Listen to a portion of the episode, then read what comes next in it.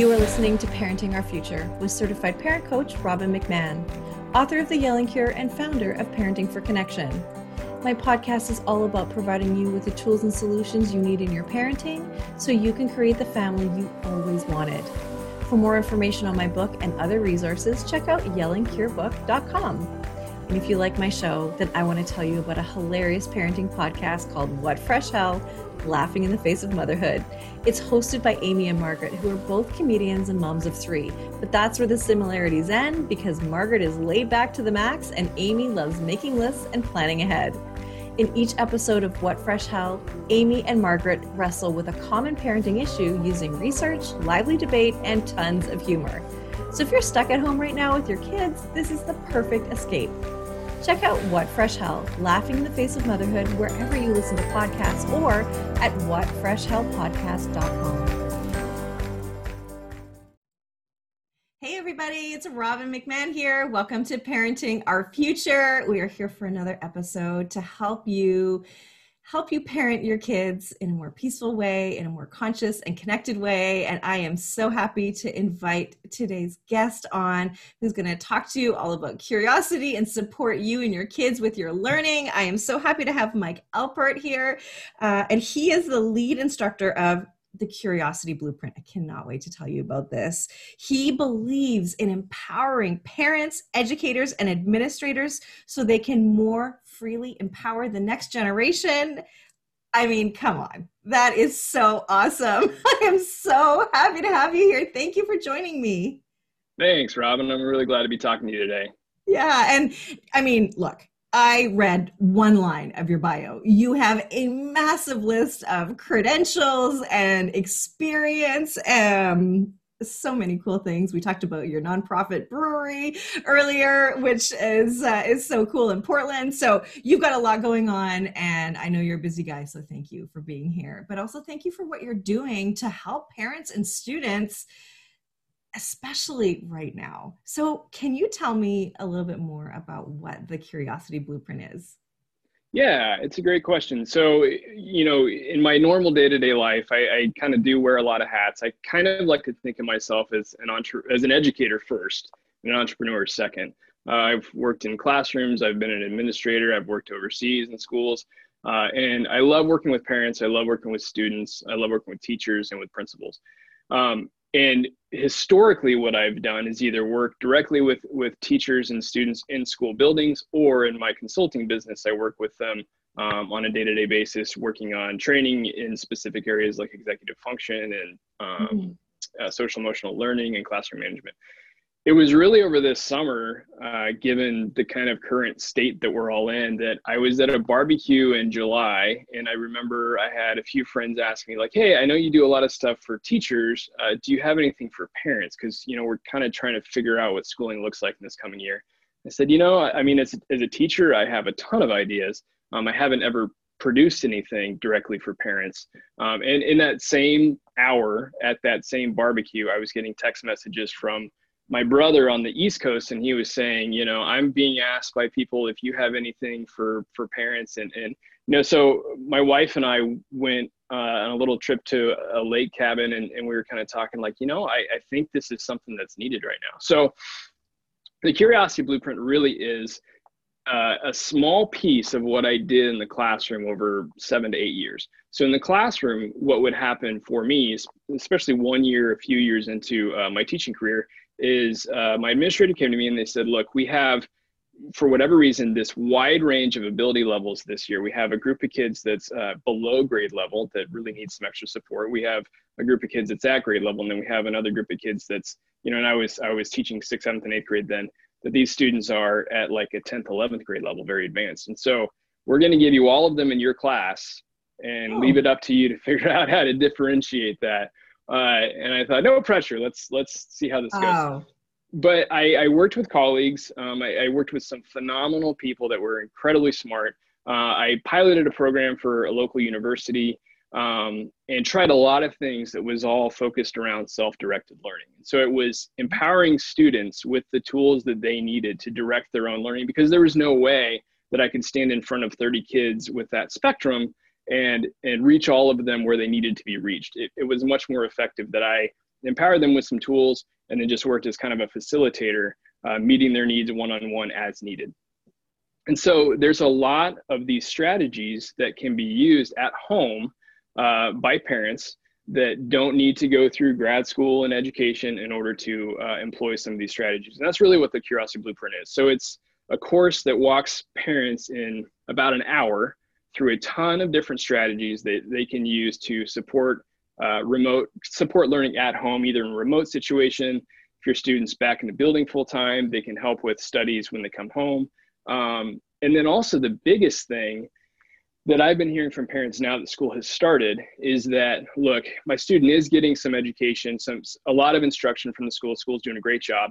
However, um, you know, there's a lot of leftover time. There's a lot of unstructured time that my son or daughter just doesn't know what to do with themselves. And so, one of the biggest focuses of the Curiosity Blueprint is it helps students to identify something that they're interested in, teaches them to research it in depth, and then uh, gives them guidance on how to do a project related to that, uh, what we call a curio, that point of interest, and produce something in, an, in a uh, offline, like hands-off scenario. So really to, to sum all of that up in a short sentence or two, it serves two purposes. One, it helps take the heavy lifting off of parents in supporting at-home learning um, in remote teaching or hybrid learning or in building instruction yes, scenarios.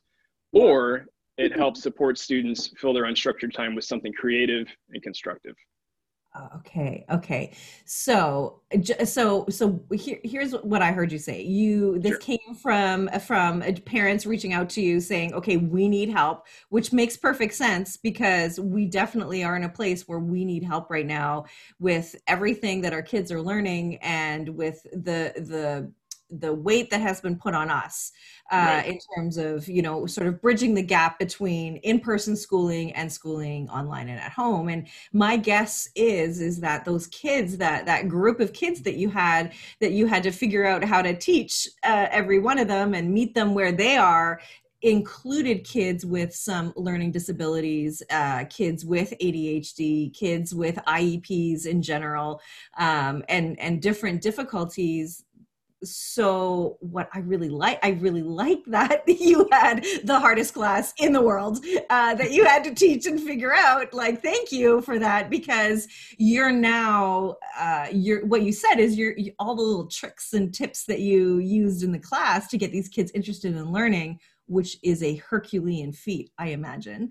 Um, is what you're using to help with this curiosity blueprint right? And so this is this is to help parent so here's what i want to do. I want to ask you how it help how it helps parents and then um, you know how it can fill that gap of time because you are so right. Like like my kids are looking at me like i did all my work can right. I go play? And they don't want to go play outside because my kids are older now. They want to go play video games or whatever. And it's like, oh man, I can't send you anywhere. You can't go out with anyone. You can't see anyone. So yeah, okay, I guess you can play, right? Right, right. Yeah, no, it's a great question. So it helps parents in a couple ways. Um, first of all, it creates a structure around how to offer your students support in remote learning. So uh, one of the biggest kind of hitches is that you know you might not be as familiar with the content work. You might uh, not really know about uh, how to conduct credible research um, that sort of thing. So it kind of takes the ball out of the court of the parent entirely. And the parent is really more of just a guide to help problem solve when a student hits a roadblock rather than uh, a teacher or a tutor or something like that. So the course has kind of two aspects to it. One is there's a series of videos that just explains a framework, a four step framework to parents, just so they know what's going on and they have kind of a pulse on how things work. Um, then we have tutorial videos that work directly with students so the parents don't have to teach this framework to their kids. Um, the, the tutorials teach it directly to the kids as well. It provides all of the documentation, um, all the graphic organizers, all the surveys, all of the research templates, all of the project suggestions, and the students can just watch the videos and and uh, learn how to conduct research how to find a topic of interest if they're having to complete a school assigned research paper. One of the biggest uh, struggles for students is finding something that they're interested in. So we really help with the heavy lifting there.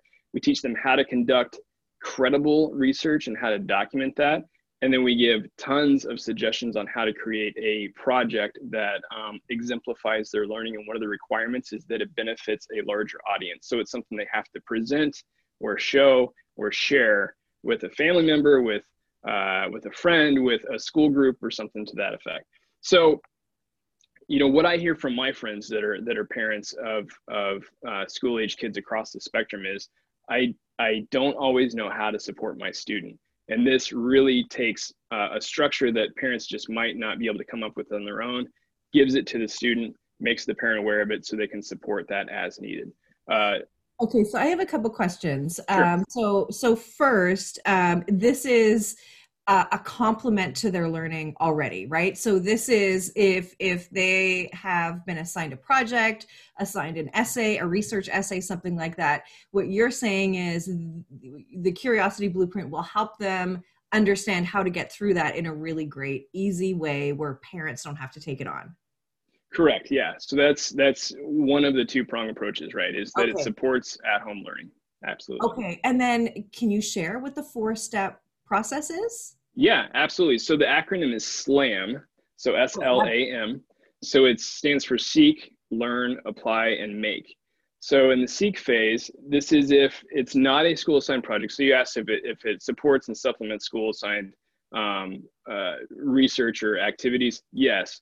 It also, um, if a student is like, hey, I've done my work for the day and I don't have anything to do now for the rest of the day, and you don't want them to be playing video games for the rest of the afternoon, what the seek phase does, the first step, is it helps them to identify a point of interest. We call it a curio. So it can be any object, event, creation, person, um, place throughout history um, in any content area.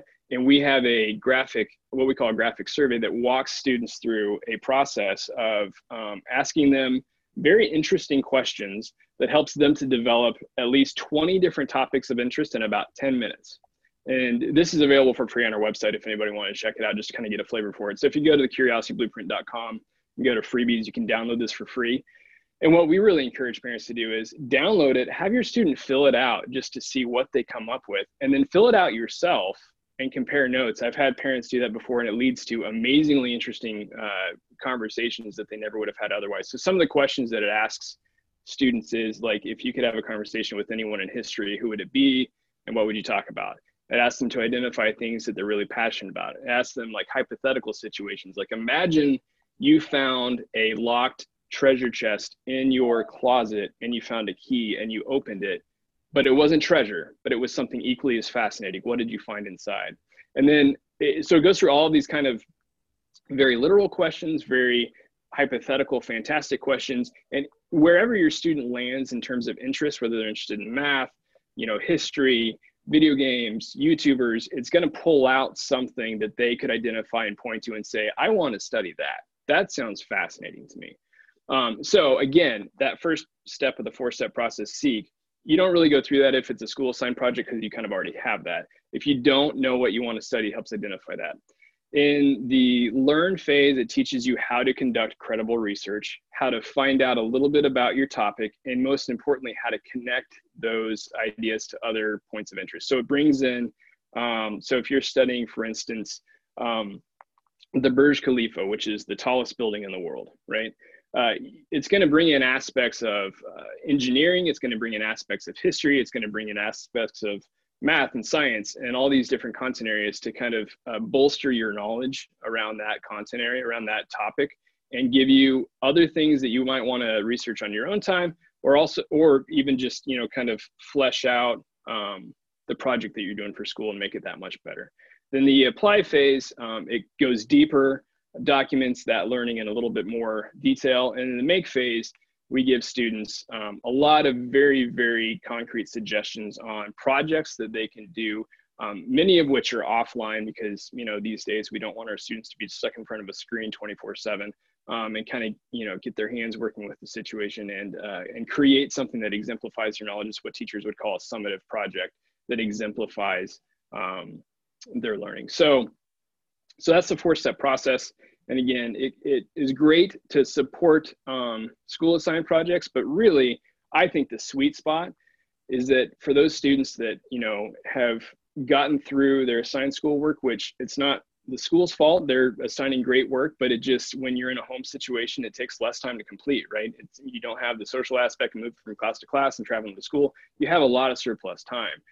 And if we don't give our students something constructive to fill that time with, they find other ways to fill it. And sometimes it's just, okay. you know, sitting around, or sometimes it's even not the best thing to get involved with. So um, so really, it's not just a time filler, it's a way to spark their curiosity and pull them forward and actually learn something with the surplus of time that we rarely have in life. So let's make good use of this year in that respect. You are currently listening to the Parenting Our Future podcast. I'm parent coach Robin McMahon. If you're enjoying this podcast, please share it with someone who you think might also need to hear this message. And please don't forget to subscribe, and I would be grateful if you gave me a five star rating on iTunes. If you'd like to connect with me, all my details are in the show notes. And for a copy of my book, go to yellingcurebook.com. Now back to the show.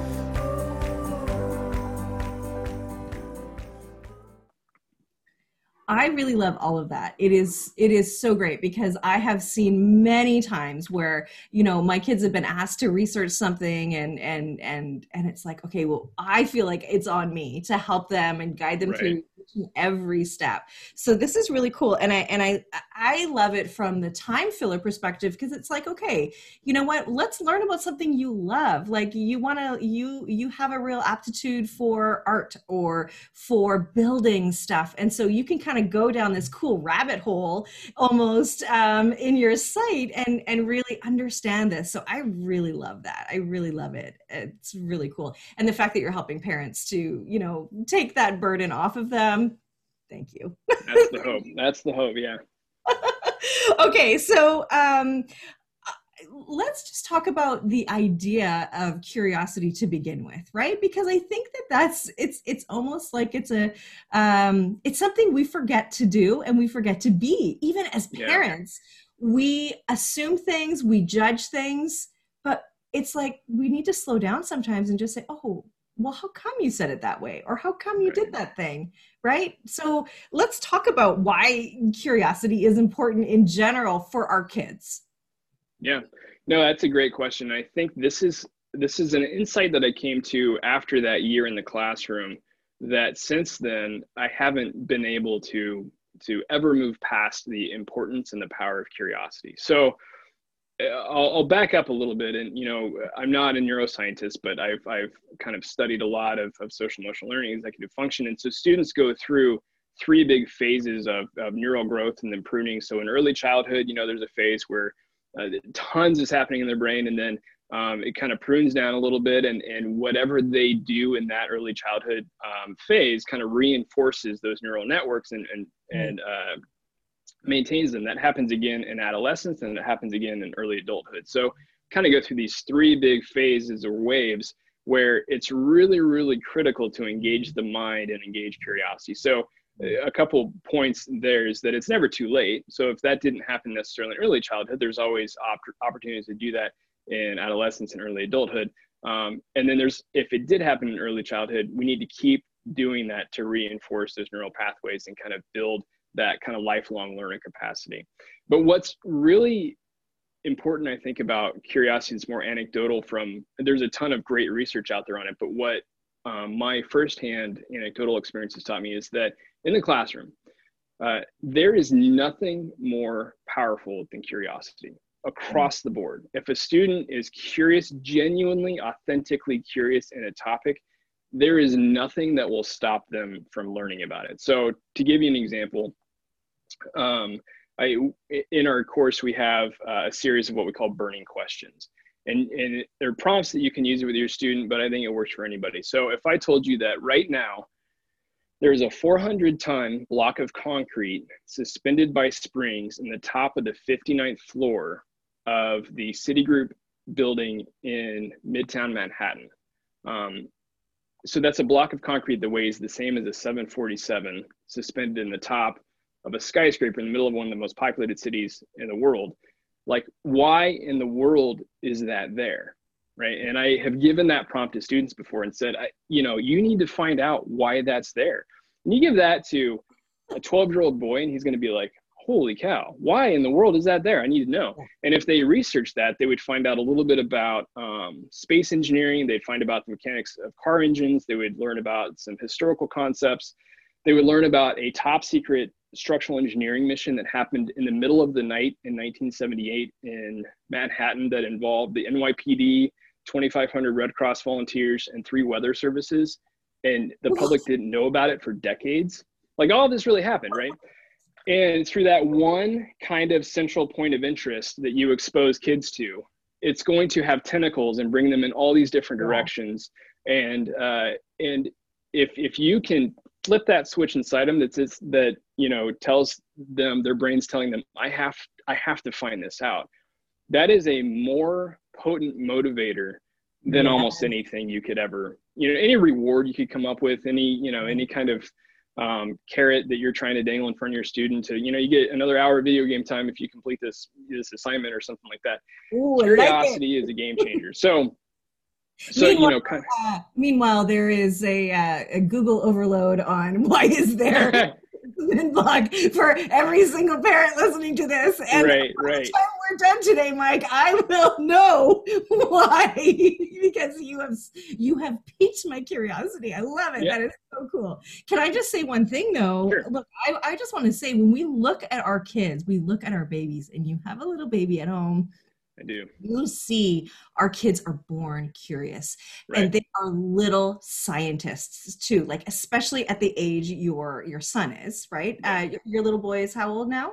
He's uh, he's almost 11 months. Yeah, almost so. I mean, come yeah. on. So cute, yeah. right? So much learning happening, so much exploring. And what we are really good at is actually killing our kids' love of learning and curiosity in a structured way that we that we conduct school and learning. So you're really bringing back the curiosity that is natural and innate in all of us, right? We're curious about the world around us, but we learn in different ways. And um, uh, you know our brains all work in slightly different ways but you're right about the the the the way it works with the brain. And i also love that you said it's never too late because that is also my message. You know it's never too late for a lot of things because the brain is use dependent right? So it does prune those right. things away but your brain also can grow and change at any time. So that is absolutely lesson. So I love that. I love that what you just said about curiosity. So thank you. Okay, and I know I interrupted you, so so uh, I'll let you go on.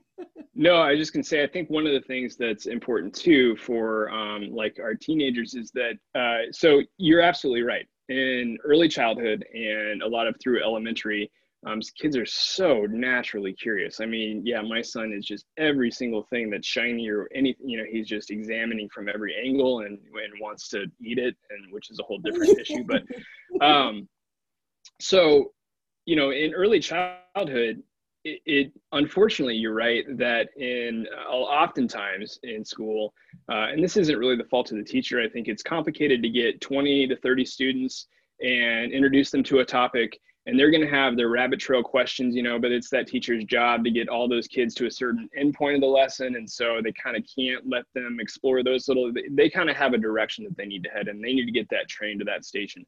Um, inevitably though what that means is that students have to kind of turn down the volume on the curiosity a little bit in order to, to get to where they need to go um, and, and that's just kind of the reality of, of, of some elements of education. Now, I, I think what's encouraging is a lot of teachers these days, uh, elementary, middle, and high school, are moving more towards project based learning, which is very similar to what the Curiosity Blueprint is. And it, it, it seeks to try to really graft in uh, curiosity and use that as, as an engine to kind of fuel this learning. Um, but, anyways, as students age, you know, they get into, you know, like your son's ages and, and um, as teenagers when they're kind of going through that second neural pruning when their their bottom up processing their kind of impulsivity is boosting and their their neural capacity is maybe going through a little bit of a pruning phase um, they're seeking novelty they're seeking unique situations because they're hardwired to do that.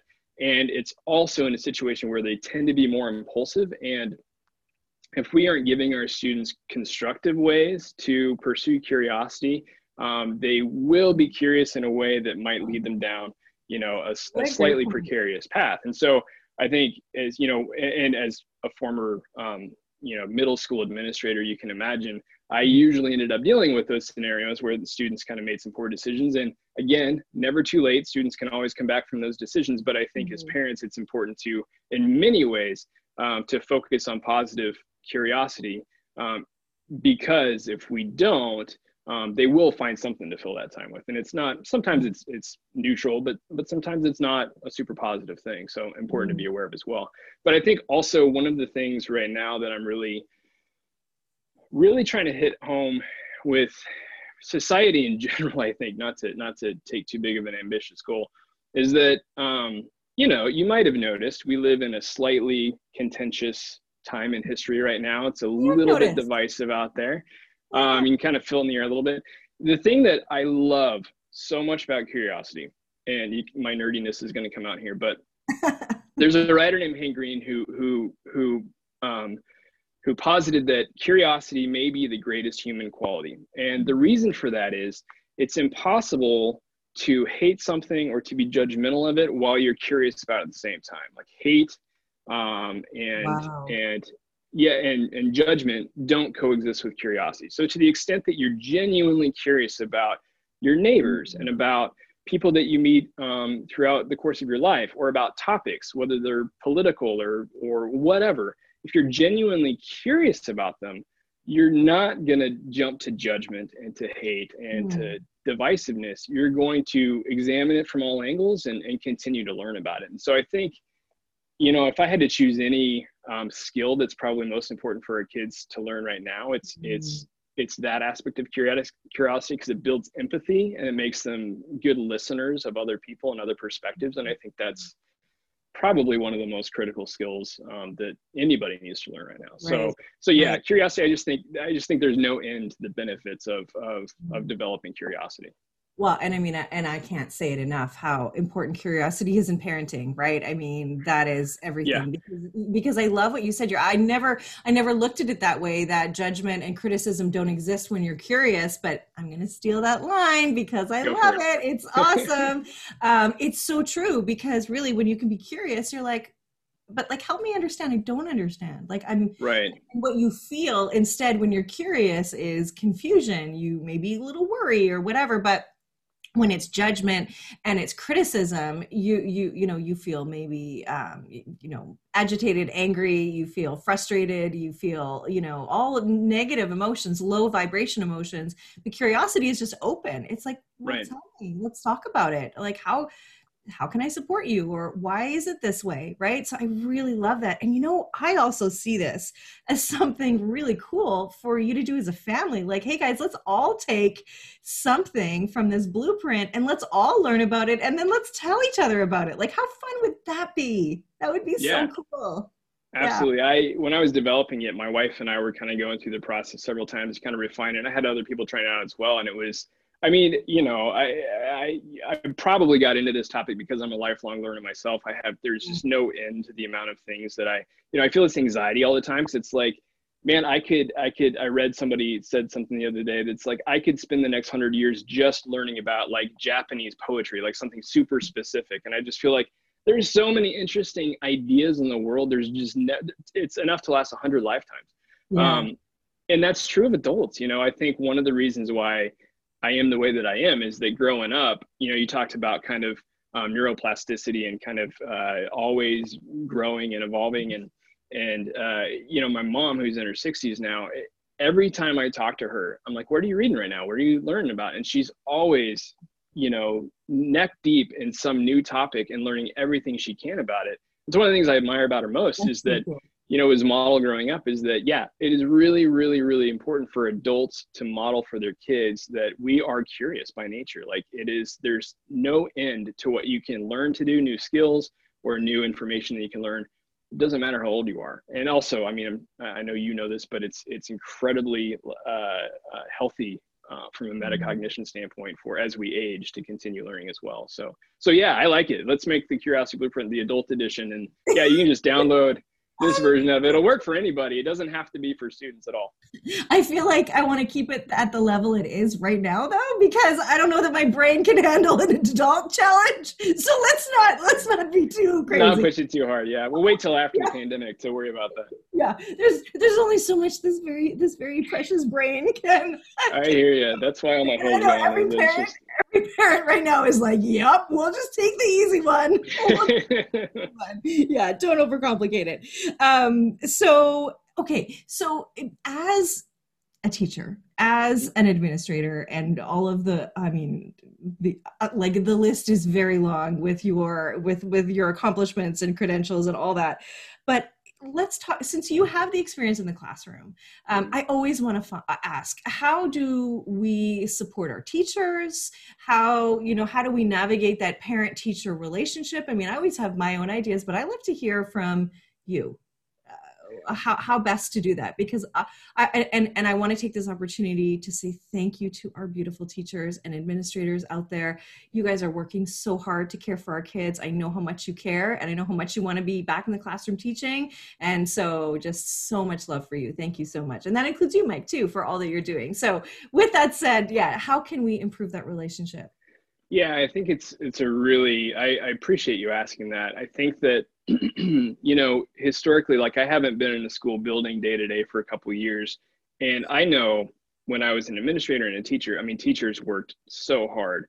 And I was just in the school building yesterday doing some consulting work with um, some folks. And I mean, the level that administrators and teachers are just laying everything out there to to make sure that kids uh, feel valued and feel welcomed uh, in in kind of our current very unprecedented situation. I mean, it is. I've known teachers that just are working from sun up to sundown and everywhere in between. Um, administrators, you know, uh, some of them get a little bit of a summer off. I most of the administrators I know didn't get a summer at all. Um, they were just kind of rehashing plans over and over and over again. So I think that even though uh, we are in an unusual circumstance, and I think everybody would admit that it's kind of less than ideal. Um, I think a little bit of patience on on both sides, right? Um, teachers with students, and I know they're really working on that a lot, um, but also with parents, with teachers, just realize like your your student's teacher is is working tirelessly to mm-hmm. make this situation um, as positive as possible, and I think giving them that uh, you know that benefit of the doubt is always really helpful. And so if you're reaching out I, I, encourage you to reach out and clarify questions. You know if something really isn't working reach out to an administrator. Um, for me historically speaking uh, i never minded the emails the phone calls or um, communications from parents that said um, look I, I believe that you're probably trying to do the right thing. I just have some questions about x or i i would love to offer my insights about why and if it was like a civil conversation it was like yeah, I'm more than happy to sit down with you and kind of problem solve that. Uh, you know, I think you can imagine that sometimes parents uh, get frustrated and, and a little bit, um, I mean, everybody does. It's a tough situation, right? But I, I think um, the more constructive a conversation can be, the more, um, you know, validating that everybody's working hard, everybody's in a unique situation is just going to yield a really positive conversation. Because in the end, what everybody wants in this situation teachers administrators parents they just all want their kids to do well like yeah. every administrator every teacher they got in this profession they didn't do it for the money they didn't do it for summers mm-hmm. off they did it to help kids and they all want that to be the reality this year and so mm-hmm. um, i think just remembering that we're all trying to get to the same destination um, mm-hmm. and i i think it's not assuming like if, if something didn't go well or didn't go as expected or something it's not assuming um, that that was the intent. It's just assuming best intentions um, with with teachers and asking a lot of questions. So again kind of being curious just saying like hey can you yeah. kind of explain to me why we're doing it this way? I just i genuinely don't understand and and i want to help support my kid and so i'm just looking for some clarity um, and I think you'll you'll be surprised at, at kind of the the constructive conversations you can have on that front. You, you know what I think is really important too um, in hearing everything that you just said is if we're going to be curious, then we need to listen really well to to the answer, right? And just just listen and be open, right? Not be defensive, not come ready to fight or whatever if you're worried about your child or whatever, but be curious and then listen Right, right, yeah, yeah. Because you know, I from what I see on the back end, working with teachers and, and um, administrators right now, they've always been hard workers. I have been blown away um, the last month at how selflessly hard all administrators and teachers are working. I mean, it's inc- and like here in Oregon, you know, during the first week of school, we had wildfires that we could see from our windows, um, and you know, teachers were getting um, displaced from their houses and stuff, and still trying to figure out how to be ready for the start of school. I mean, just heroic level stuff. Um, and and so you know, I think just always remembering let this let this let's let this be a time that kind of brings us together and problem solves mm-hmm. together, rather than kind of saying, well, I'm really frustrated and happy about X, so I'm gonna you know have that kind of more critical tone. Um, I think I think as long as we maintain a, a problem solving like group oriented kind of conversation, it's gonna it's gonna go fine. Yeah, yeah.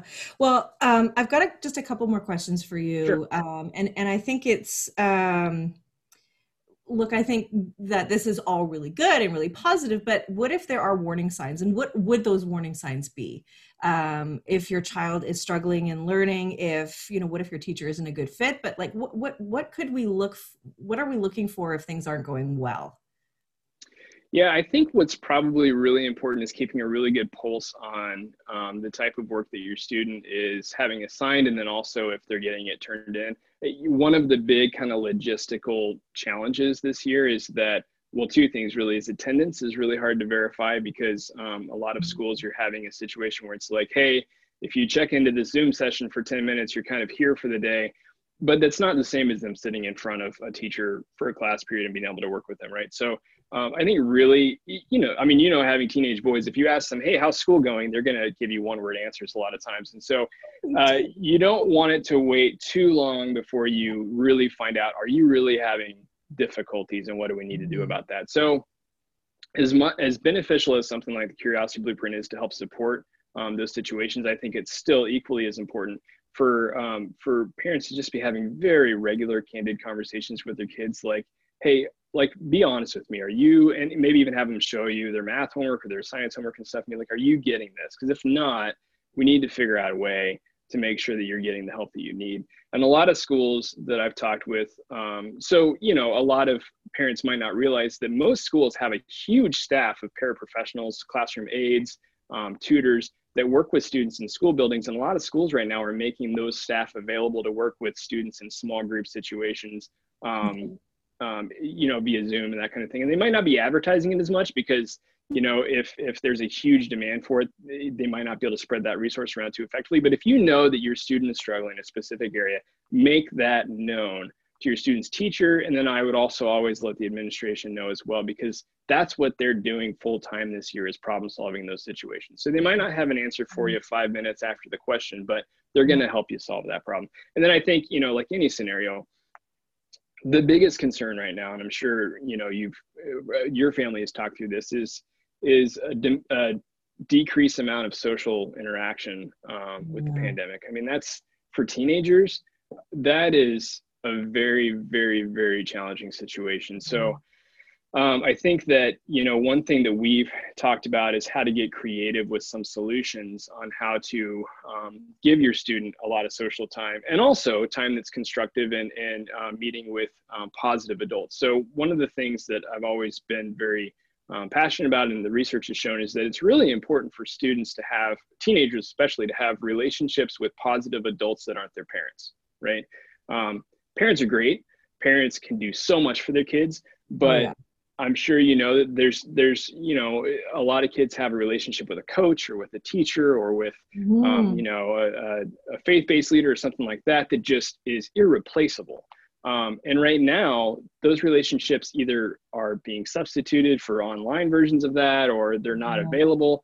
And so I think it's really important to make sure that your students not getting despondent, not getting um, more isolated, not spending more time online than they used to, not getting secretive about their activity and that sort mm-hmm. of thing it's always going to have a pulse on those things. And then one thing that we've been talking about is how can you generate those uh, positive adult relationships um, mm-hmm. in our current situation. So one idea has been let's community source um, curious and, and, and very um, productive and, and uh, healthy novel interactions with with adults so for example uh, my neighbor um, to the east of me uh, has some skills in blacksmithing which is random and awesome you know which is very cool. random and awesome. Yeah he's a fascinating guy. And then there's someone down the road that works in tv broadcasting and there's another person that um, is is a social media marketing expert you know and it's like so and then we have like a nurse and a contractor and, and all these different people in our community with with children that are roughly the same age. And so it's like you know you could easily say okay so next saturday you know yeah. Uh, dave is going to teach uh, three hours of blacksmithing and my my son can bring two friends with them and then they're going to do a, a, trade and the next weekend they're going to go um, to laura's house and learn a little bit about social media marketing and you know so it's kind of finding a way to to promote those healthy relationships, especially with teenagers, um, with mm-hmm. people that you trust um, that aren't their parents, and then also incorporating some type of offline component that because um, a lot of a lot of teenage boys especially aren't going to uh, really buy into like I want to go and sit across the table from um, another adult that I don't really know and just talk. You know, they're going to want to do something with their hands or do something constructive. And so mm-hmm. having an activity that they can focus on while building that relationship, kind of like sports, we got to get creative this year and figure out how to make those things happen for our kids yeah that's really that's really cool. That's really cool. So um just you know talking about uh, your kids and checking in with your kids uh, i think that means being curious eh, right? There you go. There you go. So but but i think you're really right. And and one of the benefits that we have like just loved and I've also hated a little bit is having teams um, like uh, Microsoft Teams is what our school uses, right? right. Um, I don't love the, the format, but it's been great because we can see exactly what's due, exactly what the assignment is, where my, you know, where my son is at. Um, so I love that. So it definitely really, really helps. And I don't ever want to lose that. Like for as long as my kids are in school, I love having access to what they're doing because we are, you know, I, I, my kids are the kind of kids that come home with the crumpled pieces of paper at the bottom of their backpacks, yeah. right? And we're yeah. like, "Is this the stuffers?" Yeah, exactly. They just are like, no, it's not, right? Everything goes in the recycling, or there's right. a test and you got like one out of 15. And it's like, whoa, wait a second, wait a second. How come I didn't, I know, didn't about, know, about, this? Yeah. Yeah. So, so it's really positive uh, in that case. And, and you're right. Like we've just got to be tuned in. Um, and, and we've just got to ask, you know, because um, as much as I think school is not a measure of your child's worth, um, it is an indicator of what what's happening in terms of their grades, and it's feedback, right? So if they're if things aren't going well, like how come they're not going well? If if you're struggling, how come? Because it doesn't feel good to struggle, and we want to support them all the way through. Because when kids drop out of school, you know that is not something we want for them. It dramatically changes their future and job prospects and earning right. You know, earning potential and all that kind of stuff. So, um, and of course that's for older kids kids in high school that sort of thing. But um and and then those yeah those warning signs too. We've got to make sure they're not dropping out they're not uh, disengaging and a lot of teens do um, right now. And uh, so i think everything that you said is really cool. And i mean i wish i had a blacksmith next door but uh, i don't. I gotta find out what, what other cool things my neighbors do uh, right right. They'll surprise you for sure. Yeah yeah that's so funny. Um okay so let's I, just to sort of leave it on one note let's leave it on a positive note. Yeah. what can we be optimistic about the rest of this school year? You know we, we just started here for most of us in september so right. yeah. Yeah you know so i think one of the big things that i've been talking with parents about and this has been an awesome um, thing for me because I've often, again, have worked with teachers and administrators and have worked with parents a little bit um, through the school system, but I'm working more directly with parents right now. And it's been a total blast just because it's like seeing, uh, you know, the other side of the coin and, and just really mm-hmm. getting a pulse on the whole conversation.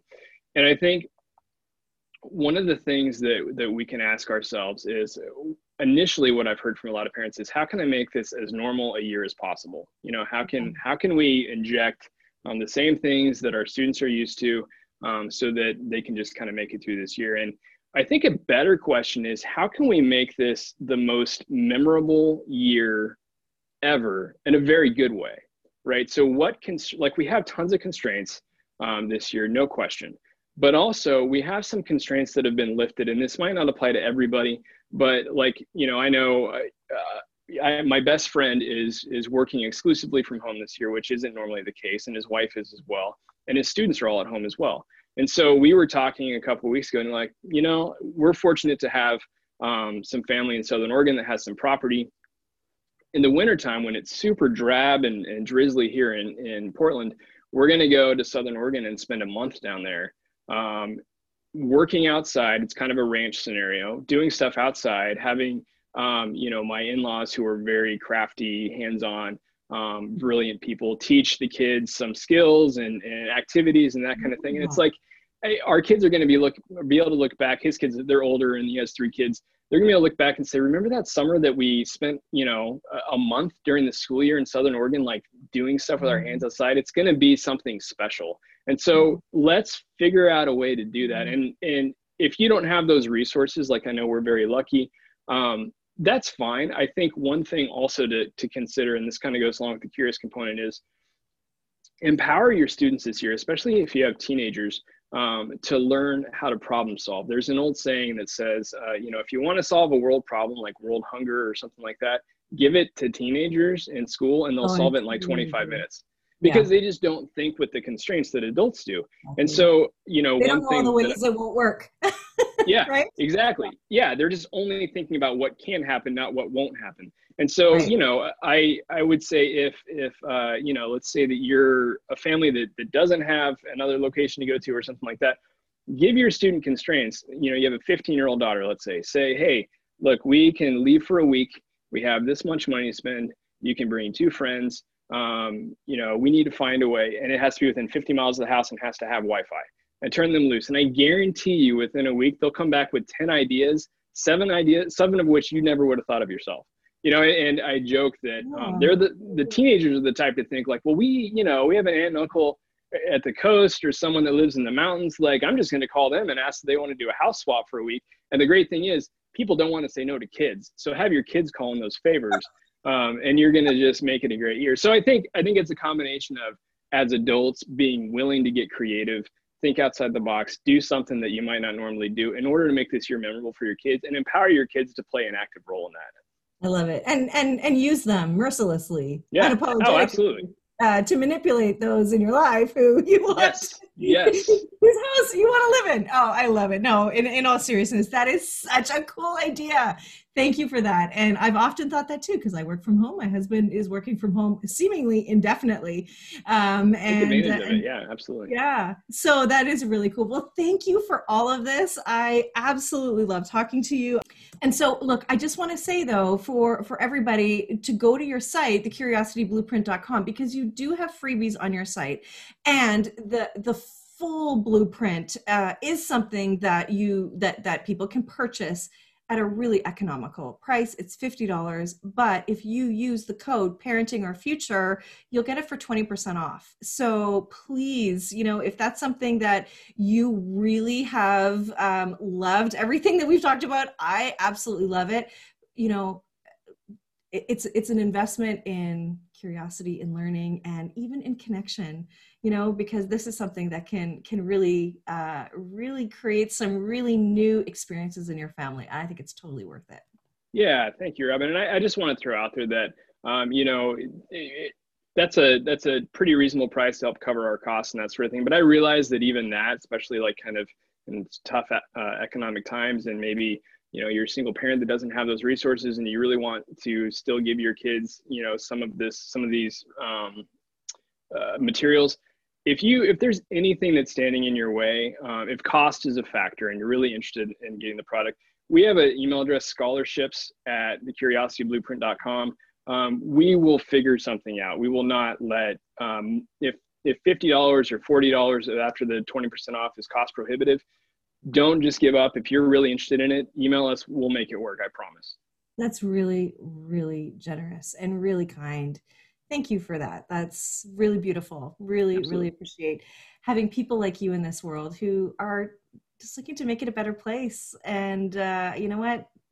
This is amazing. Thank you. I hope everybody goes to to see the Curiosity Blueprint, and uh, and I just I can't thank you enough for everything that you're doing. Thanks for being here today. Oh, thanks, Robin. It was great. I really love your podcast. Thanks for what you're doing as well. It's uh, it's adding a lot of value to folks' lives. So I really appreciate your time. Thank you. Thank you for listening to this edition of my podcast, Parenting Our Future. I'm parent coach Robin McMahon, and if you're enjoying this podcast, please share it with someone who you think might also need to hear this message. And don't forget to subscribe, and if you like my work, I would be grateful if you gave me a five star rating. For those of you who like my content and want more, visit me at yellingcurebook.com to get your copy of my book and to find other resources to help you. Until next time, I am wishing you and your family peace.